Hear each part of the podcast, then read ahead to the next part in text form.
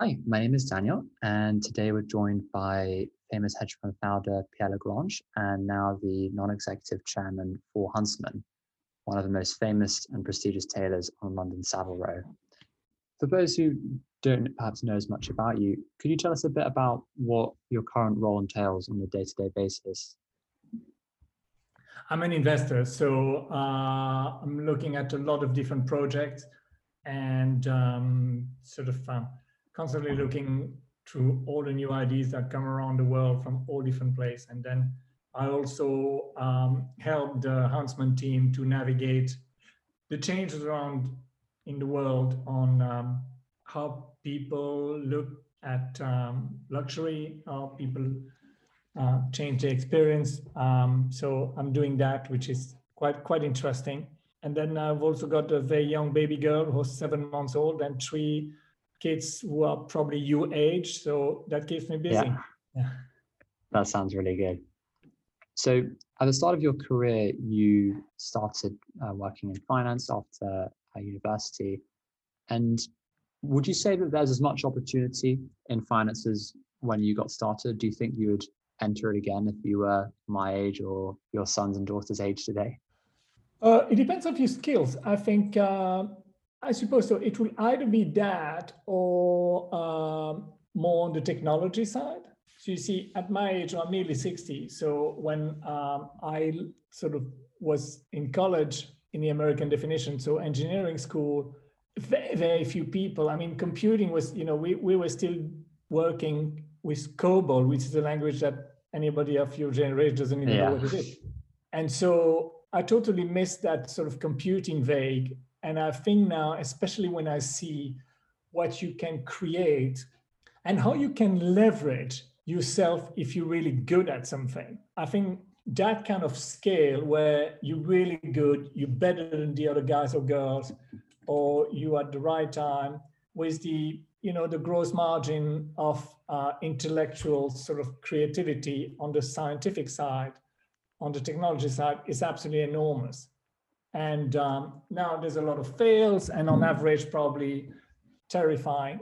But it's the same thing in the hedge fund, where at the end of the day, you know, the average performance was not as good as it should be. But you had that if you were either good or either you had good people working with you or you just got lucky, you could really make a killing, which is quite exciting when you sort of bred to to to win and succeed. So I like the idea of something where your intellectual property can basically be leveraged very, very largely. And I think in technology is way higher because the barriers to entry now have changed totally. And um, some of these things have got a scale that's just enormous. So consumer technology, uh, fintech, all these sort of things, or healthcare. Now, healthcare is something, well, it's beyond even technology. It's so much more difficult. But uh, so the answer is yes, I would still do finance.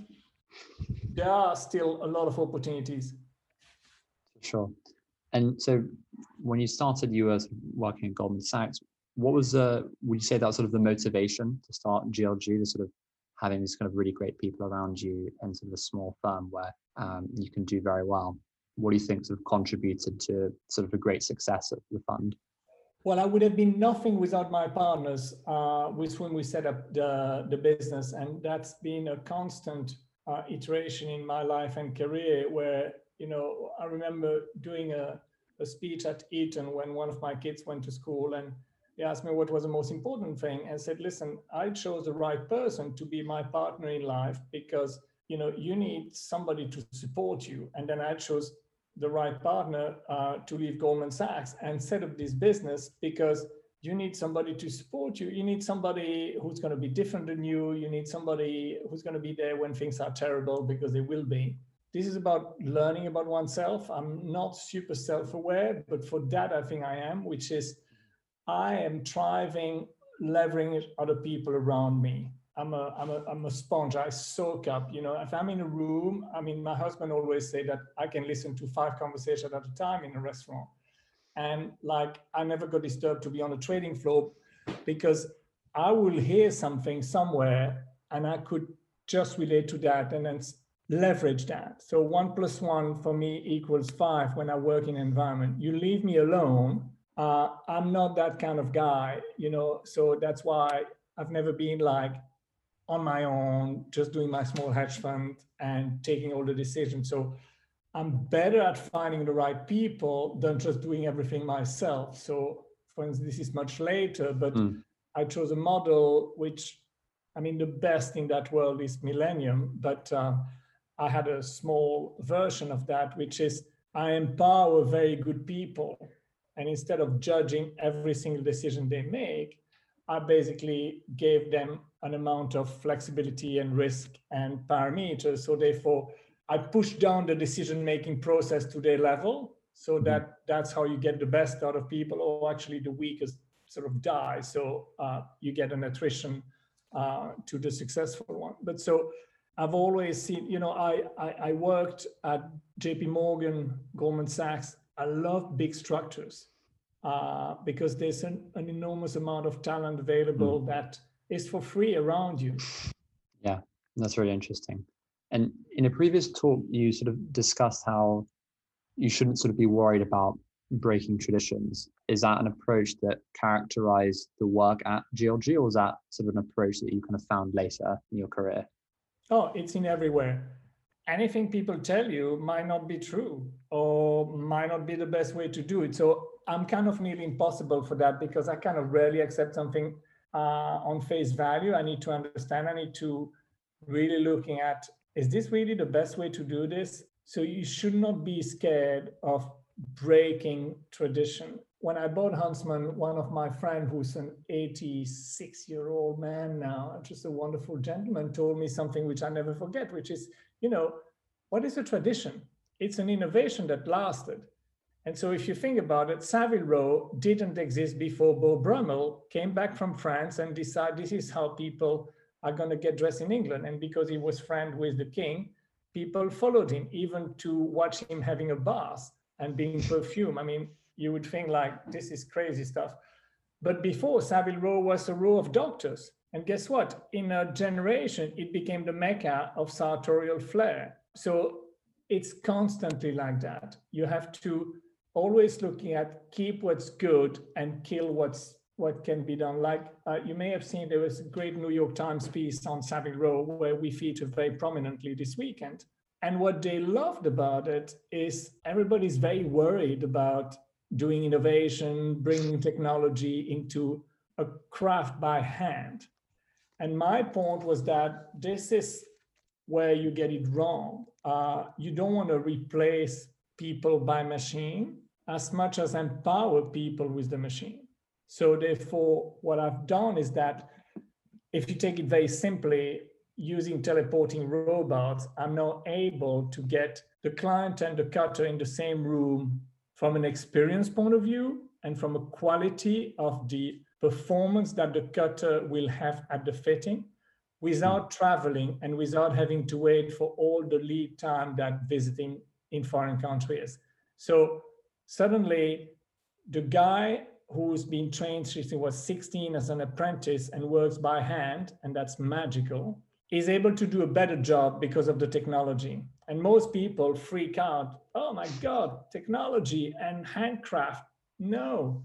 I say, well, actually, that's silly because if the technology can empower the guy to focus more of his time on his handcraft, everybody wins. Mm-hmm. And so if you go back to the hedge fund, I was always looking at that with the people working with me or around me, which is like, let's get the machine to do the things which are mechanical and we don't need to have somebody highly trained and highly paid to do. So then therefore you can focus the time that everybody is spending a better use of your time. You know, time is your capital. So it's all about return on capital employed. And if you take time, look at what you've done today. Did you really allocate the time the way that it maximize your return on capital employed? And when you start thinking about that, then you can break tradition by thinking, I don't need this guy to do all that. We can have an assistant do that. And then he can spend his time doing what only him can do. That's really interesting. Before we sort of move on to Hudson and more, just one more question on, on GLG. It's been characterized by a discretionary approach to investing rather than sort of quantitative um, or sort of arbitrage. What made you sort of want to pursue that discretionary approach when other funds were kind of looking towards using computational power uh, and sort of statistical arbitrage? So that is not my background. That's not where I came from. So, uh, and I learned that uh, where I was strong is really on the discretionary. And by the way, GLG was so big that actually we had computer arbitrage and then we were man GLG, which is the biggest one in the world in terms of quantitative uh, strategy. But what I would say is that back to what I was telling my guys to do, which is, you know, for instance, I never, and my kid is kind of can't believe this, but I never made a call on the market because I have no clue uh, where the market is going. But can I make a call on Walmart against Amazon or Sainsbury against, I don't know, Starbucks, these kind of things?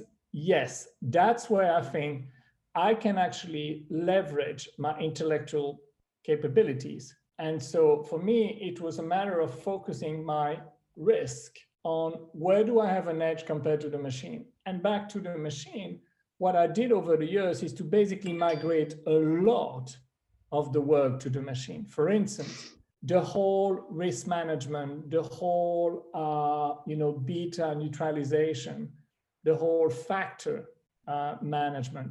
There's absolutely no reason why I should have had somebody paid to do that compared to pay somebody to develop the algos to basically do that.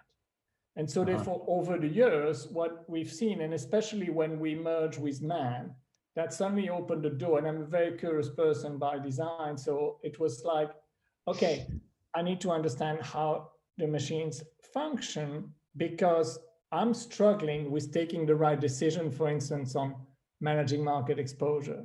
So how do the algo do that? Oh, the algo do that this way, and there's like an automatic sort of uh, reaction to volatility spikes, which are a leading indicator of a change of direction or whatever. This is not something that me trying to analyze a company or most of the humans working around me are good at. So let's get the algos to take over that. And let's say that risk now is being managed that way. So I can actually focus on putting the risk on where, you know, the algos are not really, or at least we're talking about five years ago, they were not really good at telling you whether you know Pizza Express was going to be better than Burger King. That's where you could really do a lot of research, meeting with the company management, and that's where I'm good at. You leave me with a company in a meeting for one hour, I will find the three things that really matter about where the stock should go on a relative basis. On an absolute basis, no clue because again, I don't want to take risk on the market. So that's why I put myself in that direction. That's really interesting, kind of approaching sort of thinking things relatively. What were sort of the the lessons that you took from running a successful hedge fund to running sort of one of the most prestigious tailors in Savile Row Bay? Any sort of strong similarities that stood out to you? Okay, the, on, on the hedge fund side, uh, I think the lesson is that it's all about risk management at the end of the day, and it's it's a matter of self awareness you need to fight the battles that you can win. The the key point is that if you if you read Moneyball and if you're looking at uh, sports science, you'll see mm-hmm. that batting average are really important. For instance, you know how many times are you right compared to are you wrong, and yeah. most people have a pattern, and you need to basically what fighting the kind of being right or wrong is kind of less relevant than how much are you wrong when you're wrong and how much are you right when you're right. And so therefore it's all about managing, finding ways to managing to limit the downside when you're wrong and to let you know the upside carry on, which quite often you tend to be belligerent and take your gains too early and not cut your losses enough. So it's kind of really learning to be systematic about managing the negative outcome because mm-hmm. your emotion are going to lead you in the wrong way. So trying yeah. to put a system in place so you take the emotion out of the equation. That for me is the big lesson. And and at the end of the day, it's everybody can make money. It's how much do you lose when you're wrong. And that's where the difference is between a good investor and a great investor. In terms of the read across to um, Huntsman, is that uh, it's talent management. at the end of the day, you need to create an environment where there's room for failure. It's a matter of accepting that failure because it is happen statistically one times out of three at best for an investor. Think about that. I'm not talking yeah. about private equity. But then therefore, it's very important that you give the space to fail in a safe way. And it's the same thing, um, you know, in a different way, but at Huntsman, where you give this the space to fail for uh, the individual actors so that you can nurture them. That's how you get the best out of them. And uh, if people feel comfortable that it's okay if they get it wrong, they will get it wrong much less.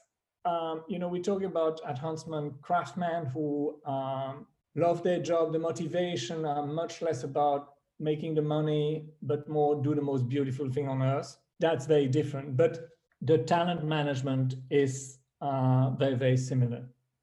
That's really interesting. There's been recently kind of bit of a growth in casual wear and loungewear over the years with a number of firms, including financial firms, making their dress code less formal, given that Huntsman's heritage is very much in that very prestigious formal wear. How do you adapt to this? How do you see this, the landscape changing? The, the landscape has been changing for uh, a long time. If you look at the archives from 1919, uh, you start seeing people moving from these uh, uh, fixed color, uh, starch color shirt to lounge suits. That's the first time you see lounge suits ap- appearing in Huntsman books. It's after the war.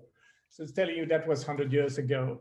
We already sell more separates than suits, which are jackets and trousers and at the end of the day, we're in a lucky position in a way is that we don't sell suit to people who need a suit, uh, but it's for people who want a suit. So it's an object of desire, it's an object of luxury, and it's something you're going to keep forever. So we see more and more people who are actually interested in having that special piece commission because it's truly theirs, is going to fit them like, you know, I only discovered bespoke when I was nearly 50. And I wonder why on earth have I missed that? Because the value is there. It's a upfront investment, not more than expensive ready to wear, but you keep it forever. And so uh-huh. I think more and more that's how these qualities of sustainability without falling into the cliche of personalization and experience. You know, we were doing experience retailing before people talked about it. You go to your your tailor and you've got this extraordinary uh, sort of moment and then you get something that makes you look really good. Now, uh-huh. you know, you take the killer jacket with a pair of jeans and trainers, or you just have a t-shirt and a really cool, well-fitted uh, trousers. But then you go to, you know, a club or you go to a business meeting and you've got, um, you know, either separates or, or suits or or smoking or whatever there's a lot of different ways to uh, to create the perfect huntsman uh, bespoke garment. Um, uh-huh. So it, it, it is an interesting market moment for us. Yeah, that's really interesting. Perhaps sort of one final question. Obviously, you're very successful. At this point in your career, what gets you up in the morning? What what motivates you and gets you on your stride? success is a relative thing you know you're surrounded by people more successful than you richer than you bigger than you more good looking than you so it's more like are you doing something that's relevant to you and uh, so i'm doing things that i really love doing now i've actually i've been doing things i love doing for my whole life after i studied i didn't really like what i studied but it was a way to get to the next level and so it was the best passport. But then after that, I really enjoy what I did.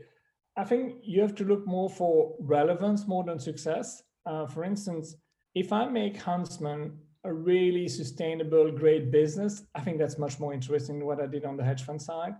Now, I can only afford it because of the money I've made on the hedge fund side, but I think it's much more interesting for that because mm-hmm. I would have shown that you can take a business that people think it doesn't belong to today, but actually I can show that I've created scale in luxury, in bespoke, and a very desirable business. And I've been the custodian and protected a business for the next hundred years. That would be really cool. I'm working on that. But um, so I think it's about, you know, it's about finding things that are have relevance and purpose more than just you know financial success. Easy to say when you've made the money. Okay, I appreciate that, uh, but so it, that's why it's shows. It's not about. It's about making things that matters still with the humility that okay, uh, you know, it's quite difficult, but if you can do it at your own micro level. That's really interesting. I think we can all agree that that was a very interesting discussion into a few areas that we don't really normally explore on focal points. So I hope everyone's found that illuminating. Obviously, I want to extend Pierre a very big thank you for taking the time to speak to us and stay tuned for further episodes. You're welcome, Daniel. Take care. Thank you very much.